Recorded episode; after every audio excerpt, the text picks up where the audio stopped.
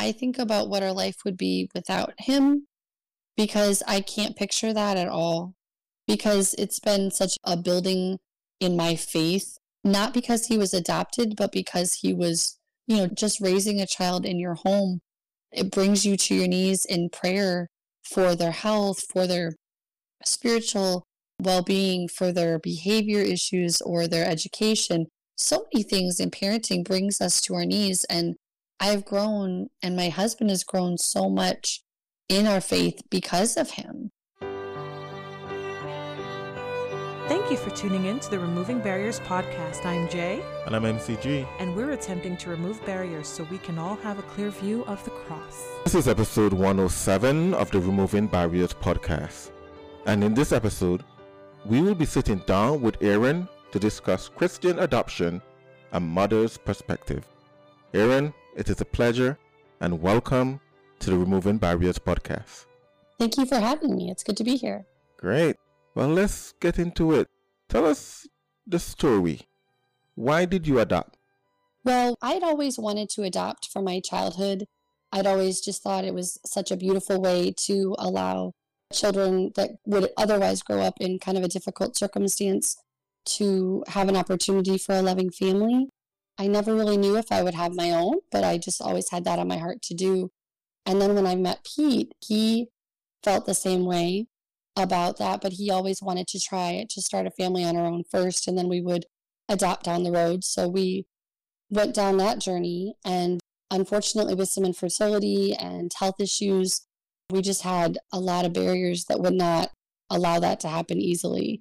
And so after our first miscarriage, we were like, hey, let's look into this. Like, let's look into the adoption process. And I had some friends at a Bible study that had told me about an agency that worked with all the 50 states that the child could potentially come from, any of the 50 states. And so we went ahead and looked into that agency.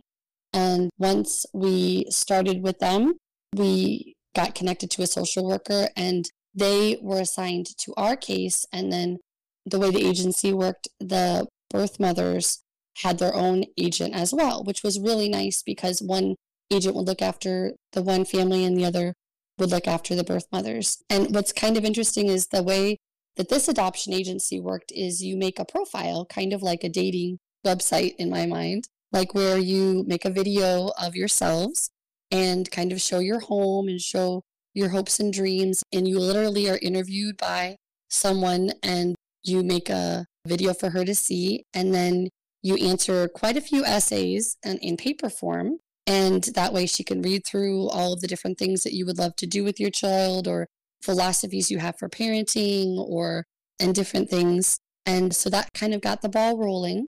And then once our profile went active, they started sharing our video and our profile with all of the different birth mothers that were looking for parents to take their little ones. So that's kind of how the journey started.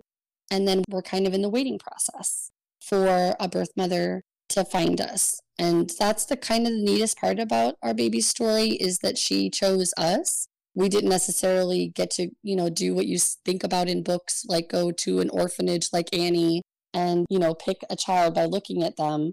We just told the Lord we wanted whatever child would be for us.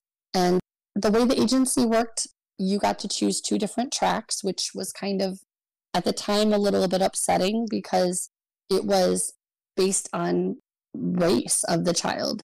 It was African American mixed with any other, it's kind of crass to say, but it sounds like color, and then white mixed with any color. And we were kind of disturbed by that. And the way the agency also explained it was one cost one price and the other cost another price. And we were disturbed by that as well because we were mm-hmm. like, why is there such a difference in cost? And we were told that the reason is is because there is much higher percentage of birth mothers of color looking for adoptive families than Caucasian or anything else. And so that was disturbing to us. We did not like that. We were like, this is really weird. And we certainly aren't going to pick one over the other. And so we basically told our agent that we were going to pay the cost for both. tracks, is how it works in their company. And they said the reason why the cost for the adoption for African American mothers' children is because they have to absorb some of the paperwork costs and lawyer fees and things like that to make it more incentivized to families to open their homes. But we weren't comfortable with that. We really wanted to give both any mother in the whole group that liked our profile and were interested in us being their child's parent that they could choose us. And she told us, she's like literally told us that we should just choose African American because that's what we were going to end up with. And she said it's because those mothers have a lot fewer families' profiles to look at. And so they choose from the pool of parents that they have. And so we were like, that's fine. If that's what the Lord gives us, then we can't wait to meet them. And so that's kind of our perspective. And we both were very excited by the idea that the baby was going to come from the Lord, just like if it was going to grow in our womb or my womb, it would grow in, in our hearts the same way. And so we were very excited for the process. And we were introduced to a couple children's situations that they were toddlers, but we were both pretty sure the Lord was leading us to a baby to start out our family because we kind of wanted to have the experience of growing up with them. And we decided that we would be open to that possibly in the future, just that at the beginning we wanted to start with an infant. So we just kind of prayed about it. And when the Lord didn't open the door completely, we kind of would move forward with the next profile where they could, they brought us that. So, mm. So yeah, that's kind of the beginning of our story, the way it started. It's kind of a long story. It's a great story. but, but do you have any questions about what I've kind of given you so far? Yeah, one of the things I was going to ask you is what are some of the blessings that you've received having gone through the process and now your son is yours. And I imagine and I know that you would consider him just as much your son as though you bore him yourself. What mm-hmm. are some of the blessings that your son has brought you as a result of the adoption? Well, is a huge blessing to our family. And ever since he was a baby, he has been super bright and super loving, and he's a super deep thinker. And I mean, even something as sweet as I remember one morning I woke up super tired and I came out. He was with his daddy, and he comes to me to my door and he goes, Mama, he goes, God was sad. And I was like, Why? And he goes, Because because Jesus died on the cross. But I told him not to be sad. And I was like, okay. And so I was like, wow, those are deep thoughts coming from a two year old. and I think that's the part about the blessings. When I think of the word blessing for our son, is that he, I think of all that he's going to be and all that he is now. And if his birth mother had chosen to do what every woman, you know, in the world would never have, well, I can't say that. I can say that people who are pro choice would have never objected to a 19 year old who was a college student and had a promising future and was incredibly intelligent and to choose abortion. And I just mm-hmm. think, how many little ones are we losing like him yeah. that are smart and bright and empathetic and kind? And he is the best big brother I could ever imagine for his little sister. And I just think to myself, if he hadn't come first, I really just can't imagine our family. Mm-hmm. Like, I mean, I don't even know if our daughter would be here because when we were so busy parenting our first, the Lord is what surprised us with our second. Right. So I think if we had stressed about, oh, it has to be ours, you know, it, gestationally ours, I think that we would have lost the blessing of both. Mm. Like we would have lost the blessing of and lost the blessing of. So I think that the biggest thing that I can think of as a blessing is that I think of how intelligent and kind he is, and how if he had been adopted by another family or if he had been one of the choices of abortion, we wouldn't, the world wouldn't have him. That's the biggest blessing I can think of is that we do, we do have him. Yeah, I heard someone said once, you know, we probably would have already cured cancer or maybe Mhm. we abort that person who would have been born to cure cancer, and the list go on and on and on. So definitely. So, how does your son change your perspective or outlook on adoption? I think he opens up my world to the idea of anybody can be family. Mm. Like literally, when we were told that his birth mother chose us, we had just a few days to get ready. And normally in an adoption process, you kind of are looking forward to walking through the pregnancy with the birth mother and, you know, checking in on them and, you know, and you're walking with them through the whole process. And so this was like instantly like, okay, your child is going to be here. And we didn't know if it was a boy or a girl. It was like, it was such an exciting surprise. And when we held him for the first time, there was no question like that this was our child. And I think that was the surprise for me because I'd never been a mother before, Mm. you know, and I was like, this is the coolest thing. Like, where, you know, we were taking care of him, he was eating, you know, bottle feeding him and, and cuddling him, giving him baths and changing diapers. And all of that happened within a week of finding out that we were chosen. And that's not uncommon with adoption, especially if you do it through like a foster care or more of a not the private adoption route is you get surprised like by like somebody gives you a call and says hey we need a placement today for this child. And then you don't know if you'll get to keep them if you choose to foster. And then sometimes the foster to adopt situation it does come through and you're able to keep that little one yourself which is such a blessing. So i think changes my perspective in that I grew up with no adopted siblings myself, and no one in my family had adopted at that point. But I see now the absolute miracle that the love that we have for our son was day one.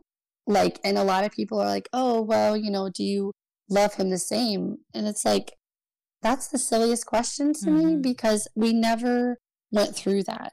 And maybe some families do because maybe it's more of a difficult situation, but he was an angel he really was the textbook angel kid that from the first Mm. day. And I'm not being sarcastic because I did use a book to help me with sleep training and different things. And he was by the book.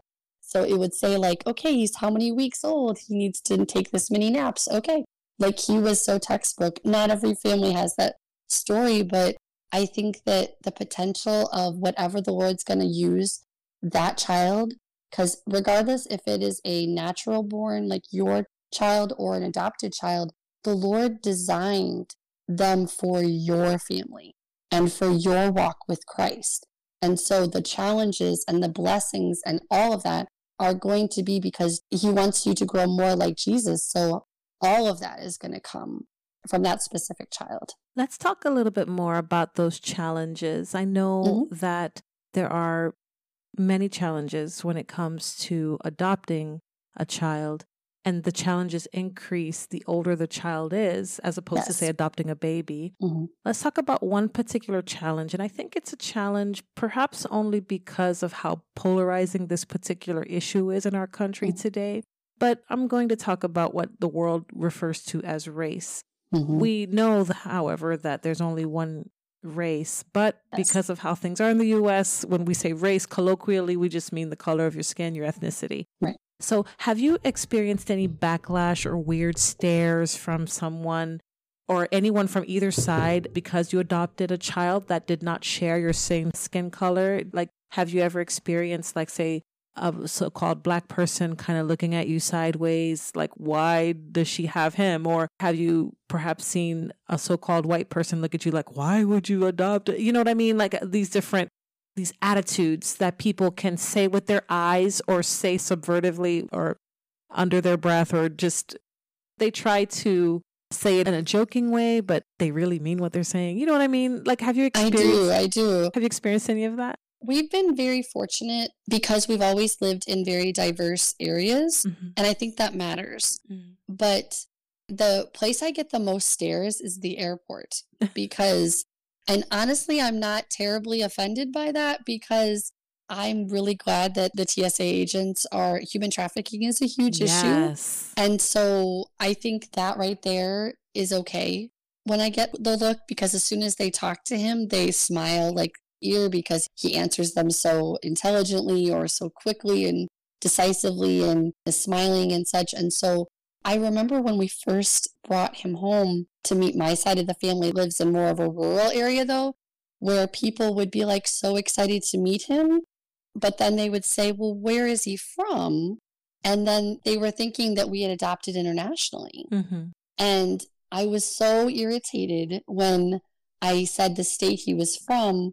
And they were like, oh, like instantly, like less cool factor. And I was like, that's ah, annoying. Yeah. I was put off by that. Mm-hmm. Like saying, what? Like, there's a huge problem in America with adoption being such a necessity. Mm-hmm. And I get the total need for going overseas, especially for medical intervention adoption. I think that's a huge thing that is needed and is so important for families that can financially support that kind of adoption. Mm-hmm. But I was irritated that people thought that the situation was less cool, mm-hmm. to use the term, because it was a domestic adoption. Mm-hmm. And so I think that that is probably the only thing. I just think that that is just plain, I put that down to plain ignorance and like, you know, just that people are more uh, interested or more curious about something that's fantastic, you know?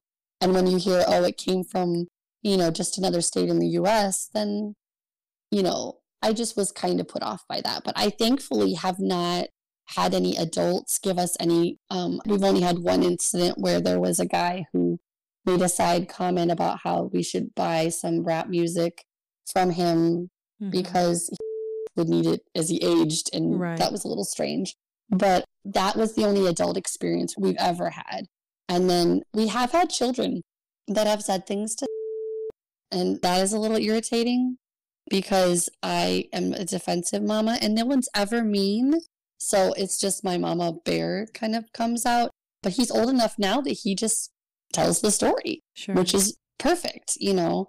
And I used the opportunity to just explain to the little ones, like, yeah, you know, adoption and it kind of giving them a little bit of a background of it. But it kind of makes me sad that parents are not educating their children on different kinds of families, you know, that you'll see, whether it's, you know, even like a step family situation. I feel like we need to let our kids know that there are lots of reasons, like somebody living with a grandma or a grandpa or an aunt or an uncle. Mm-hmm. Like they just need to be less shocked by those kind of domestic differences. But I think that time and education will just hopefully answer that problem. Now, adoption is a wonderful picture of what Christ has done for us, mm-hmm. in which he has taken us and saved us from darkness, the family of darkness, where the devil, the liar, was our father. And now, having trusted in Christ, we are translated, we are brought into the family of Christ, we are given his righteousness, we are made new, we are adopted into the family of God. And so, adoption is like a little picture on earth of what that's like. Do you think that perhaps somewhere in your mind in addition to having wanted to have done this your entire life since you were a little girl, do you think an element of it also is desiring to make a statement about what Christ has done for us by doing this adoption, just making a statement about that? I don't think it necessarily was a conscious statement, but I think I remember in the process, it was so natural. Mm-hmm. It was actually kind of irritating when people made it seem like it was unusual. Mm-hmm. I was like, well, of course, like literally, we would have people say, oh, I could never do that. Like, I could never take another person into my home and raise them as my own. And it's like, but if you call yourself a believer, that's the most silly thing I've ever heard. Because, I mean, we should all be able to love whoever the Lord brings into our life in order to edify each other and protect each other and nurture each other. And so when we were explaining you know, salvation to him whenever he was younger. We've always provided adoption books, and there are several like children adoption books. And when he was younger, there wasn't as many resources as there are now, even for children of color to be in books like as characters, but now there is, and there's even characters where their families have different colors, like where, and I joke with, I don't joke, it's actually, I think it's a gift from the Lord. Not the dinosaur train is a gift from the Lord, but something as simple as Dinosaur Train on PBS Kids website or channel, they have a T Rex living with Pteranodons. And to me, I saw that from a baby. And it was never unusual to him to see a different one character in a family mixed with another family. It was never unusual. So he never had those insecure feelings as a child of like, oh, I don't quite fit in here.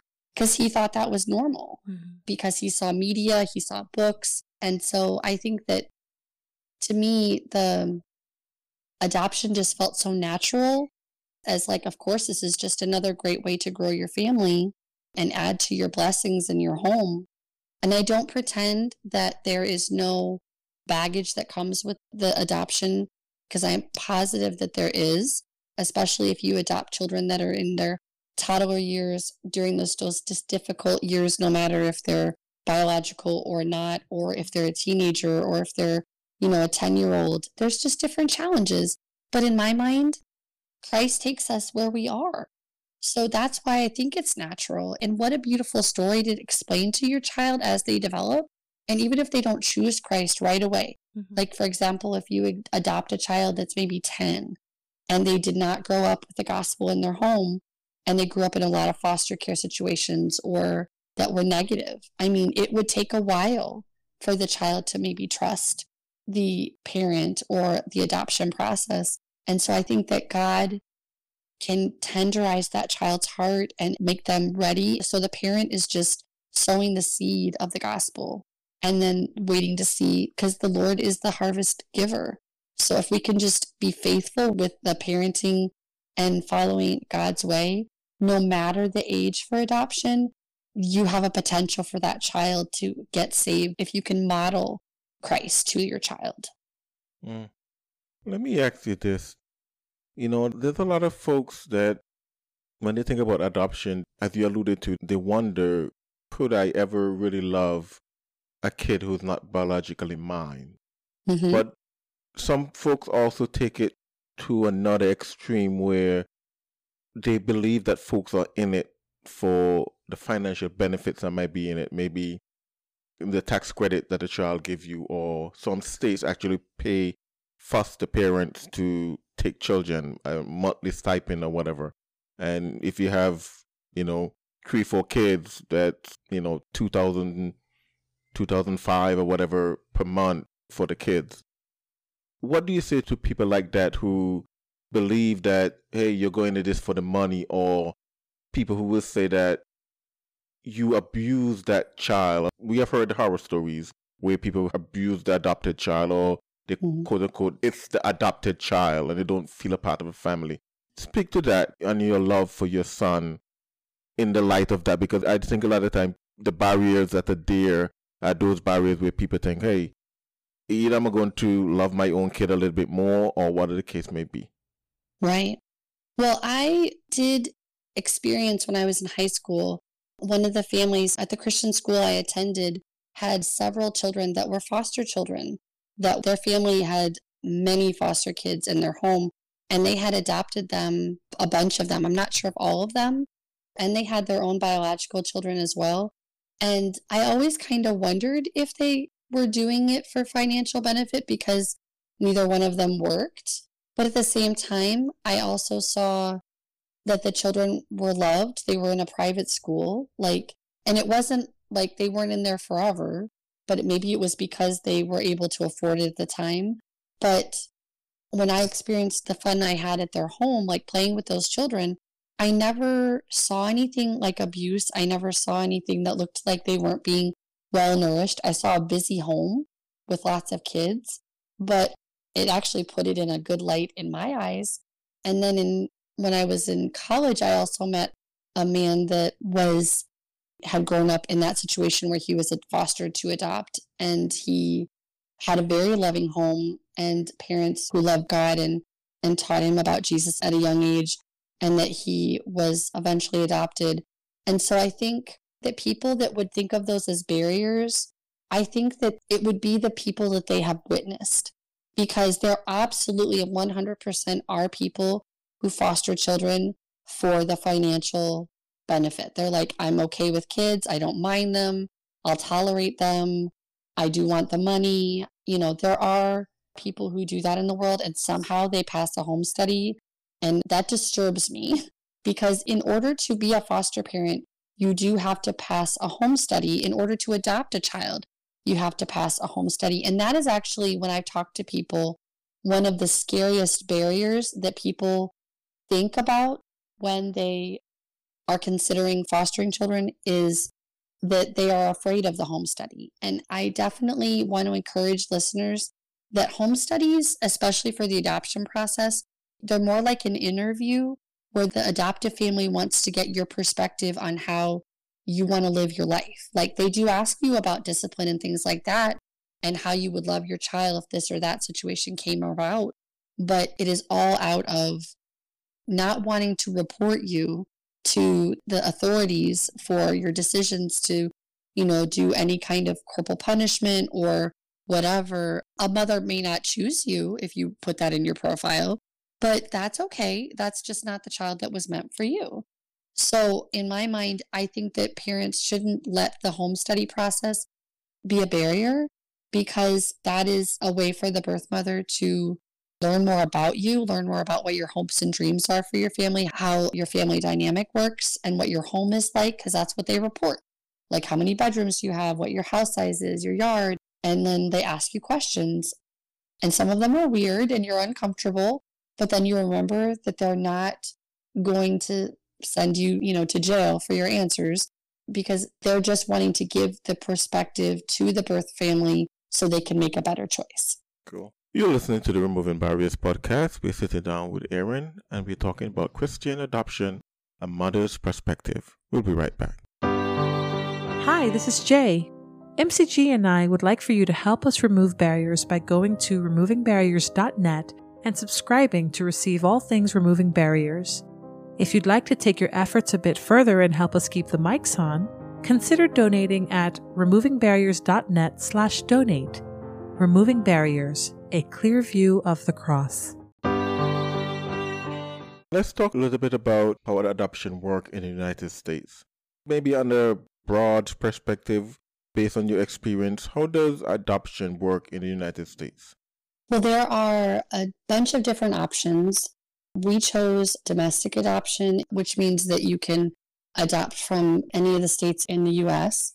And the cost of that varies from agency to agency because there are things that you have to pay for, like lawyers, paperwork, are just two of the costs that have to be taken into account.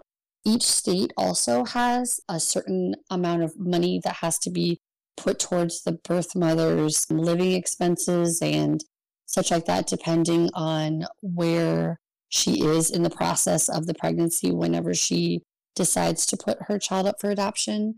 And so each state varies. The agency we worked with told us that the average cost of adoption is around $70,000 for domestic adoption. And the way our agency worked is they took the money that we gave them and then they told us anything that they didn't use would just be refunded back to us, but they had to keep money aside for any medical bills that would come later. Sometimes it takes a while for hospitals to process you know, a full account until the closing of the birth and all of that, especially if there's complications and such. So once like all the time had passed, about three months had passed, we got a small portion of the money back, which we just put right back into like the money to raise him.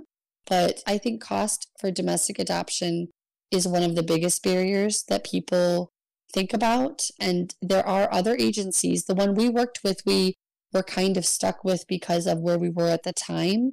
But there's smaller agencies that are even faith based agencies that work with birth mothers. Have Bethany Adoptions is one I was told about, and they are much less cost prohibitive, but they are also completely different in the way they do the profile and such like that. Like in my mind, it's just not as much of a dating site ritual where you're making your profile. It's more paperwork and it's more possible interviews and it's more probably more connection with the birth mother, I would guess, because it's more one on one type meetings and such like that.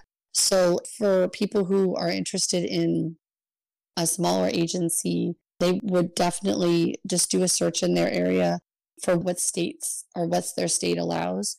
But was one that worked through all of the 50 states. So the birth mother could have come from anywhere. And each state also has its own laws on how long the birth mother has to change their mind. That's also something that a family that's considering adoption would want to take into account. That states out west, like California, have like months for the birth parents to change their minds. And so each state has different rules. But some states I've heard it could be three to six months after oh, wow. you've already brought the baby home that the birth mother can change their mind. And so our situation was much shorter than that. So we were very thankful. And she was also very sure of her decision, which we were also very thankful. And we stayed in very close touch with her. So she felt like if she had any questions about how we were doing, that we would keep her up to date. And that's what we were comfortable with in our situation because of how we knew her. And so she was just very kind and respectful of our privacy. And so we just wanted to honor that by sharing with her when she asked for like updates on how our son was doing. So a foster to adopt situation is another option. And the cost average for that is only about $2,744 is what I found online as the average cost. So I'm not an authority on any of these numbers because I'm just at the mercy of what's available online. And it has been several years since we adopted, so the cost has changed some. But I do know several families who have done the foster to adopt situation, and it has worked out incredibly well for them, and their families are thriving. So people just need to pray about what the Lord could open their family to. Several families in our church I know are parents who have chosen to be foster parents, where they're not necessarily looking to adopt, but I don't think that they are opposed to that either. So the option of fostering children and giving them that loving, wholesome family connection, sharing the gospel with them while they're in their home for as long as they're in their home. But you need to be prepared for the possibility of them being reunited with their families or having to move on to another home. And so I think that is just something that every family has to take into consideration for what they want to do and what they feel like the Lord is calling them to do. You mentioned that it's been several years since you adopted and things might have changed in terms of price. And I know that it's different depending on the state in which you adopt because I'm mm-hmm. fairly certain there's no overall federal system for adoption. No. So, generally, what would you say the requirements for adoption are? And I know that you're not an authority. You only went one particular route with one particular agency. So there's a limit to how much you know, but mm-hmm. for someone who might be listening to this podcast and they might be considering adoption, is there a general idea of what they might encounter in terms of how might they qualify, what the requirements are to qualify, how they might initiate the process? How does that work generally and as much as you are aware of? I know each state has its own requirements. Mm-hmm. There are government adoption possibilities, but they're state adoptions. Mm-hmm. There's no federal, like you say, there's no federal mm-hmm. system that I am aware of, and I could be wrong about that. I believe it's state by state because each state does have their own rules and ways to regulate such things. But I do know that it's very similar to the fostering requirements, which is they prefer two parents, but that's not a requirement. And I know adoption, you know, a lot of birth mothers prefer a two parent household because sure. they think that that's more stable, but it's not a requirement, especially for foster parents. I know it's not a requirement, but financial stability is something that I don't know how deep they can look, but I do know that they are looking for someone that's responsible financially. And even if they get that stipend, they need to be able to support them. And for example, like if a woman is a stay at home mom and the husband works, then that's an ideal situation. But if the woman has to work as well, that's fine as long as they can provide a babysitter or a daycare, or even if that child is school age, they can have a school that's available for that child to attend. So I think those really are the only requirements, unless the agency itself has requirements. But I don't think that they're allowed, I don't think the state is allowed to go nosing around every little thing about you. You do need to take classes mm-hmm. if you do foster to adopt situations. And even international adoption, I was told that you have to do, when we considered that, I was told that there were several classes, depending on the country, you would have to take just to be culturally sensitive to the adopted child. But in domestic adoption, there's no rules about classes that you take and such. You're definitely probably encouraged if you do domestic adoption to do research and that may be told about classes that are available. But I know in fostering, you are required to pass certain courses in order to be active as a foster family. So, those ways in domestic adoption are opportunities. And like I said, each state has its own rules, mm-hmm. and some probably are more stringent than others. But what's troubling is that in bigger cities with bigger issues, with families being separated, I think that the workload ends up being quite a big barrier for the state workers to have to tackle, which is where you hear about more of the abuse that goes on, mm-hmm. where the families aren't vetted as well as they should. And some families are able to slip through the cracks that maybe pass the home study or pass the courses, but their intentions are not honorable, or perhaps they just got in over their heads.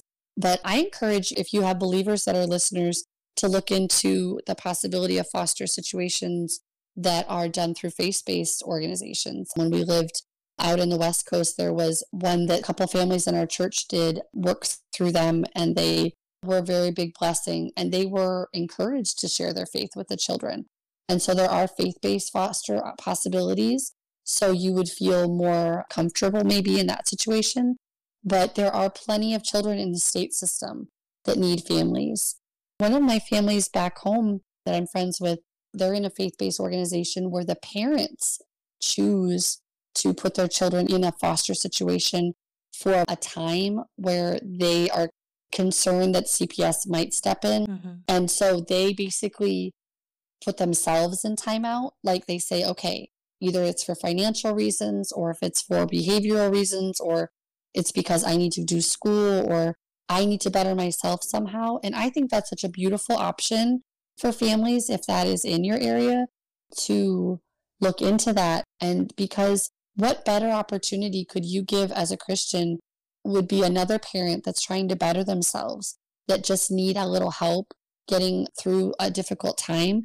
And then they are overseen in that situation by somebody who's a social worker at the agency and then they're returned home whenever the parent is ready and the situation is deemed safe.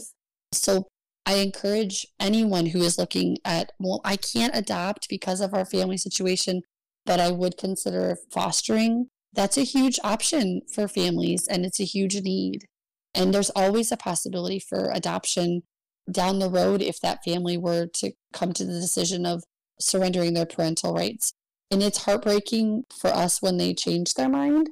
I'm sure I know families that that's happened to, and they are heartbroken, but the Lord comforts them during that process, and they just have to move forward and realize that God had them with that child for a short time for a reason. Mm-hmm. And so we get really hung up about how long we get our children in our home here on earth. And I think we need to forget the impact that we can have on eternity just by sharing our home with children for as long as we have them, whether it's a foster situation or a biological child situation or an adoptive situation. It can all, the Christ like opportunity we have to reflect Christ is such a beautiful thing. Yeah, I was going to ask you about that because it seems to me that it will be an emotional roller coaster, especially for, I would imagine, the mother of the home, mm-hmm. because the mother might be the one who probably spend the most of the time with the child if the father works and she stays at home. Mm-hmm. I wonder how many folks will look at that and say, you know what, I can't emotionally put myself through that. Mm-hmm. I do know families who have said that, and I know families who have chosen to do that. foster children and then the children was taken away. So I've seen both ways. And I think that there are barriers to that situation. And I think that each person has to be spiritually mature enough, called really. Spiritually mature almost sounds like you're putting them down if they say no.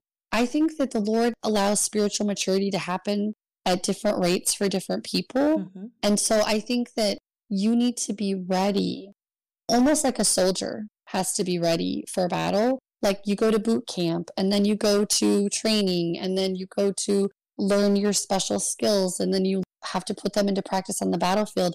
We're all in different places in our Christian walk. And also, it would depend on their home situation. Like, say, you know, what kind of a domestic situation did they grow up in? And they might have more that they're dealing with that way. So that there might be certain triggers that having a child that's a foster child in their home might reignite, provide, yeah. Mm-hmm. yeah, ignite the triggers.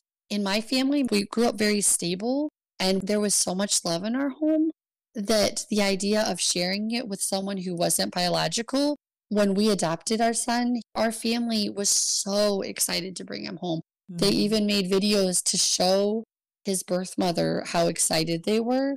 And she just thought it was so neat that, like, he was going to instantly have like 20 cousins like you know or, and i don't want to put anyone down and i hope this doesn't come across that way but i feel like we're somewhat selfish emotionally even as christians sometimes because we're like well i just can't i could do that. It's like well wait a minute. Are we called to do that? That's what we need to find out. It's the same thing about are you called to witness to your neighbor? Are you called to you know talk to a coworker? I mean there's a lot of things that are difficult to do that are uncomfortable, but God doesn't call us onto this earth to raise children, you know, and that's not our purpose in life. Mm-hmm. Our purpose in life is to take care of each other, to steward our planet, to steward the people that are on our planet.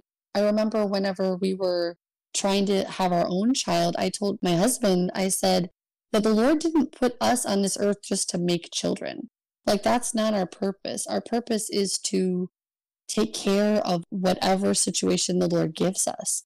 And it could be you could have be the godparents of one of your friends and they pass away and you suddenly are parents. That's a huge difference. Mm-hmm. Or say you are a grandparent and now you have custody of your child. Are you going to say, oh, I just can't do that? Like, oh, I'm just emotionally, just can't? Like, I think Christians, especially, and I know a lot of your listeners are Christians, but some are not. If you are a Christian, I encourage you to consider that are you being called? Is the Lord calling you to it? Because it really is a calling. And if you are an, an unbeliever, it really is the most beautiful picture of Christ adopting us into his perfect plan of salvation, where we were not a part of the original picture of his chosen people, but we have this beautiful gift yeah, of that opportunity. In, yeah. Yes. And it's a beautiful, beautiful picture. And so I do know that a lot of people are like, oh, I just couldn't, I couldn't, you know, or maybe someone with a large family is like, oh, I just couldn't, you know, our family's too big. Well, there are barriers in fostering because like you have to have like a certain number of rooms, you know, available in your home. But hey, if you have boys and you foster a boy, they're like, just put him in the boys' room. Like, as mm-hmm. long as he has a bed, mm-hmm. they just don't want to mix boys and girls, girls, together. Makes sense. And so, like, if you have two rooms, like we have a boy and a girl, if we could foster a boy, he would be in the same room with our son. And if we could foster a girl, it could be the same as our daughter. And so, I think there's a lot of barriers that people create that maybe really aren't there. Like, maybe if they prayed through it, got educated, and I have learned a lot that over the years that if you just become educated by talking to others, by by listening to good mentors, that you will overcome the barriers and you will mature. Which do you recommend, private agencies or government agencies? I know you probably use a private one, but do you recommend the private route or the government route? I think that if we had an opportunity to do it again, which we do hope to in the future that I would like to use a private faith based one because the one we went through was definitely private. I joke that it was like the BMW of agencies because they took care of everything so well and they just handled every little detail down to like every detail mm-hmm. was handled. But it was almost too much when we were doing it. I'm like, wow, we don't need this kind of treatment. Like, we're just regular folks here. We don't need this, you know, red carpet treatment. But I just thought, like, you probably could bring your costs down if you didn't do this this way. so I wanted to use a smaller agency just for the opportunity a birth mother to choose us because it is faith based. And our son's birth mother was happy that because she grew up in a Christian home and had a faith of her own, and she loved that we were Christians. And so if I had to do it again, and if we get to do it again, but I certainly wouldn't limit the Lord and say, I have to use that because if there is a state situation, and that's what I mean by government, like a state situation where in the state we live in, there is an option for fostering to adopt, I would be open to that as well. The only unfortunate thing about that is the way that the world is working right now. There's a lot of conditioning and such like that that's probably would have to be tolerated. Oh, we would have sure. to swallow a lot of things that we weren't comfortable with. So that's why I think that I would love to choose an agency that would encourage faith as a possibility, but it's almost like a Christian teacher being told, do you want to teach in a Christian school or a private school or a public school? Because you have an option to reach so many children and love on them in a public school, but in a private school, you could be open about your faith.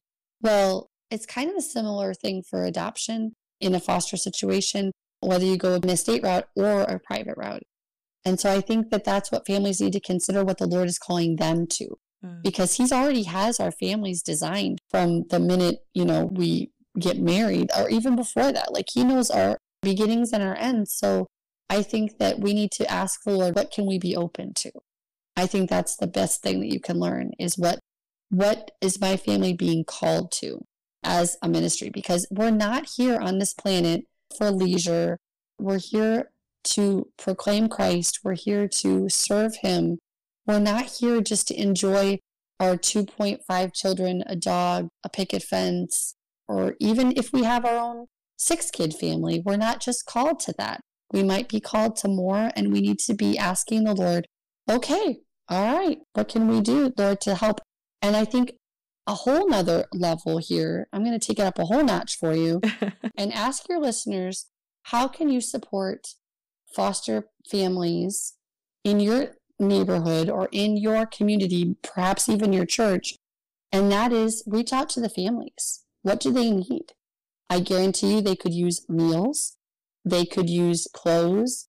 If they get a new placement, give them a gift card for Target or Walmart for clothes because children, when they move from house to house, a lot of times they don't have luggage.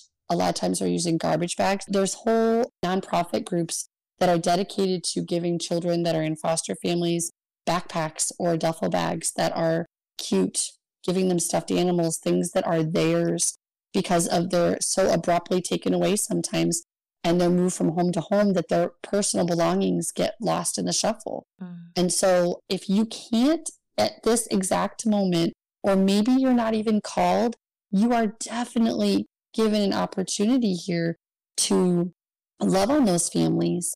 I know a church in Washington where we used to attend would had a whole store and you didn't pay anything, but they brought foster parents in and the church and the community kept the store stocked with clothes and diapers and different things like that. And then if they knew the families needed meals, and uh, and whatnot, like freezer meals or gift cards for takeout or restaurants or such. They made sure that they had that. So perhaps the Lord isn't calling you to foster, perhaps the Lord isn't calling you to adopt, but you could definitely support a family that is. And you could also do it financially. I know my husband mentioned in his podcast that if every church in America had one family that would adopt, in the whole country, we would not have the epidemic we have of the lack yeah, now. I remember him saying that. And that is so startling. We were told that by one of the professionals we met along the way. And we were startled by that because there's got to be one family willing in a church. but maybe they're not financially able. And so, what if the church family just got together and chose to support that child being adopted or that family to adopt? So, there's that, that's a whole nother layer. And there's really no limit to how you could love on foster children mm. in other people's homes. You mentioned how the barriers to adoption are many for some families. It could be financial, it could be mm-hmm. just a bunch of things. And you also mentioned how because the adoption system varies by state and there is no federal adoption system or way of adoption, that the process is different, the requirements are different, and I would imagine how long a child stays in a home before they are adopted, say in a foster situation, would change. Depending mm-hmm. on the situation, depending on the state, right? So, in light of all of this, let me ask a question that perhaps you might be able to answer, since all of those other questions have so many variables. Why do you think that the adoption process in the United States is so time intensive, cost intensive, energy, everything that many of us have in short or at least in a very limited concentrated supply. Why is it so intensive and so expensive in those kinds of ways, time, cost, and energy? I am, and this is just my opinion, but I think that it's definitely, I don't want to sound weird, but I want to say that it feels like it's a satanic problem. I don't think that's weird at all, actually. I mean, yeah. that like I don't want to sound because we are in a spiritual battle here. Let's just get real. Sure. We're in a spiritual battle. I don't want to make it sound more fantastical than it is. It is a spiritual battle. And what does Satan want to attack the most is the family. And if he can keep these children out of Christ following homes, he will. Mm-hmm. I mean, he'll do everything in his power. And I know when I look at what our adoption costs went to, we spent thousands of dollars for our profile to be made. All it was was renting video equipment that we were required to use. We couldn't use our own. We were required to pay someone to edit the video, and it had to be the exact same as everybody else's video because one video couldn't be more fantastic than another, which I get. Ah, mm-hmm. But just those tiny things that cause the price to go up, up, up so not only do I think Satan doesn't like adoption because it is a picture of Christ. Sure. So I do think it's a spiritual battle in that way. I do think that it's nickel and dimed.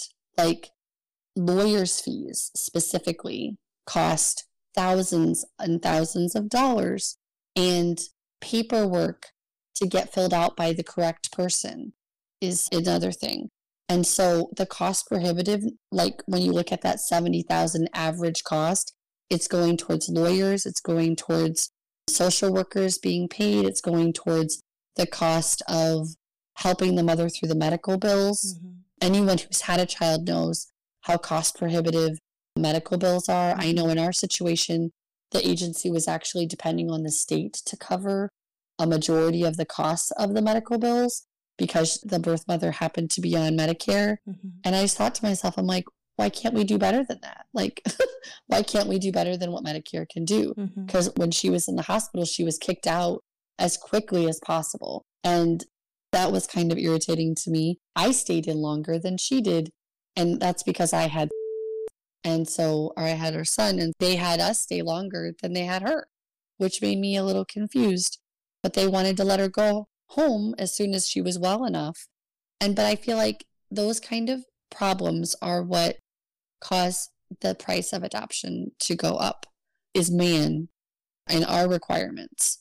And the smaller agencies or even state funded adoptions don't have those prohibitive costs. But you're paying for the extra care and the treatment that you're getting.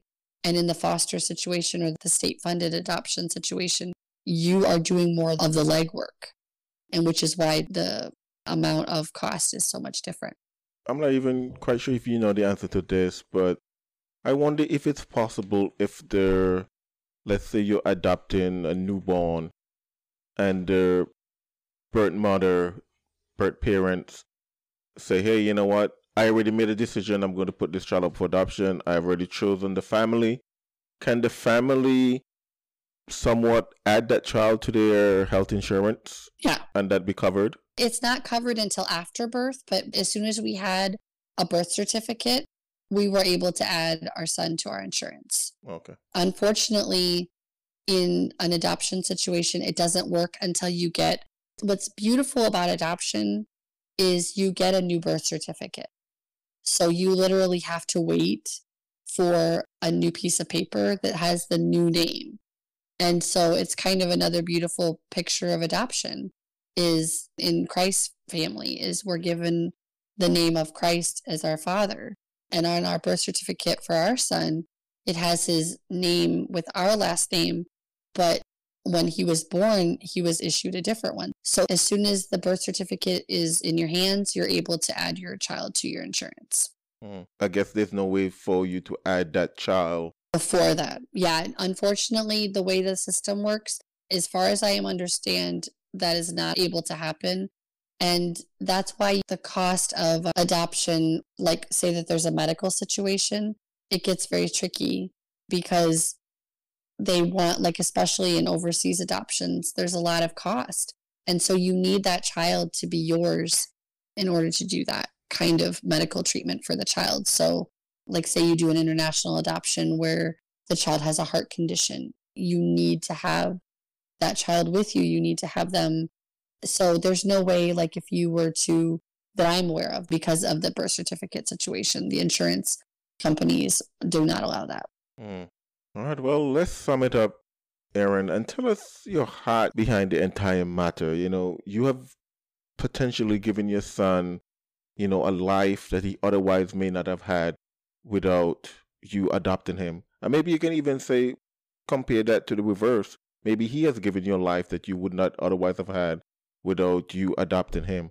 And we alluded to this, but the Bible says in Galatians 4, verse 4 to 7 But when the fullness of time was come, God sent forth his Son, made of a woman, made under the law, to redeem them that were under the law, that we might receive the adoption of sons. And because ye are sons, God has sent forth the Spirit of his Son into your hearts, crying, Abba, Father. Wherefore thou art no more a servant, but a son, and if a son, then an heir of God through Christ. And of course, Romans 8, verse 14 and 15 For as many as are led by the Spirit of God, they are the sons of God. For ye have not received the spirit of bondage again to fear, but ye have received the spirit of adoption, whereby we cry, Abba, Father. Just sum it up and tell us your heart behind the entire matter. I think that you kind of worded it just perfectly in the reverse, like the way you said it, where I think about what our life would be without him because I can't picture that at all. Because it's been such a building in my faith, not because he was adopted, but because he was, you know, just raising a child in your home. It brings you to your knees in prayer for their health, for their spiritual well being, for their behavior issues or their education. So many things in parenting brings us to our knees. And I've grown, and my husband has grown so much in our faith because of him. And so we're so blessed by that. And then our daughter has been so blessed to have him as a big brother. And so I never could picture our life another way, especially at this point in his development. And so I think to sum up adoption in my heart, I hope we get to do more. I really do. I pray that the Lord calls us to that. We were hoping to adopt a sibling group after was born. And then when we got pregnant ourselves, we were like, okay, Lord, like, I guess you're sending us down a different route right now. But we never closed that door. We always hoped that because sibling adoption is a whole nother chapter of the adoption story that is very needed because a lot of times siblings are taken apart in adoption situations or foster situations. And so we pray that the Lord will allow us to be a blessing to a family and keep their children together. And so my heart on that is just that I want to be willing to do whatever it is that the Lord calls us to. And whatever our child's decisions that he makes in his life, well, I pray that adoption comes up in his mind very infrequently. I pray that the only time he thinks about it, he thinks about it as a blessing and not like, oh, I'm the adopted child. I mean, that's never come up. And I get a little grouchy in my heart when I think about somebody who would talk about an adopted child that way because why? Why single them out that way? Even if they had some kind of disability, it would almost feel like the same as picking on them because they have a disability or maybe because they're super intelligent. Like, oh, well, you're so smart. It's like, you know, you don't want to point somebody out because they're adopted. Mm-hmm. I mean, has gotten waiters at restaurants being like, oh, you're adopted. So am I. Like, and we're kind of looking at them like, oh, thanks. Like, we don't really get that. But I do think it's beautiful when other people who are adopted notice his skin color and they're like, oh, well, you obviously are adopted, you know? But I don't want that to be the first thing that people think of when they think of him because he is the most sweet kid in my heart. And I'm thinking, well, he's got a thousand other things that you could choose to talk about, but okay, let's talk about that. And that is an opportunity to give God the glory for how beautiful his situation. And I wish I had time to tell you of all the twists and turns in his story, just like every child has such a beautiful tale of their story. And so in my heart, I just pray that the Lord allows us to be a blessing to more children and have more children be a blessing to us. And I encourage, and I hope we can in the future, support foster parents, support families that are looking to adopt in whatever way we can. And so I encourage your listeners to, if their Lord brings someone their way or they are led to look into their area's foster situation or supporting foster families in their situation in their area to go ahead and look into it like and ask the lord what do you want me to do it's all about obedience it's all about following the lord's leading and and if the lord's calling you to something he will enable you to do it. And there's nothing special about pete and i that we are able to do this. It's only because we are called and the lord supported us through it. And we have a loving family situation that absorbed him into our family like he was born here. And he is, everybody agreed when they met him the very first time that he fit perfectly into our situation. And I think that is the most beautiful story that any child could have. I mean, I remember in school when I met one of my friends was adopted, and I said, My parents were stuck with me. Your parents chose you. And he was so insecure. And I was always so confused of why he could possibly be insecure. I'm like, your parents chose you. They loved you from the minute that you joined their family. And my parents were just, well, you know, they didn't quite have a choice. But like, I think that's the beautiful thing in adoption is that we are given the gift of a child and the child is given the gift of a family but honestly, I personally think the parents are the bigger benefactors because you get that child. And if you love on them and you show them Christ, then guess what? I don't see how they wouldn't fall in love with Jesus as well. I mean, it would be a big surprise to me if they just hated everything to do with Jesus, if they saw him in you and it was a true reflection of who he was. Hmm. Amen. Erin, Thank you so much for joining us on the Removing Barriers podcast. Hey, thanks so much for listening to the Removing Barriers podcast. Did you know that you could find us on Twitter, Gab, Parler, Facebook, and Reddit? Go to removingbarriers.net slash contact and like and follow us on social media. Removing Barriers, a clear view of the cross. Thank you for listening. To get a hold of us, to support this podcast, or to learn more about removing barriers, go to removingbarriers.net. This has been the Removing Barriers podcast. We attempted to remove barriers so that we all can have a clear view of the cross.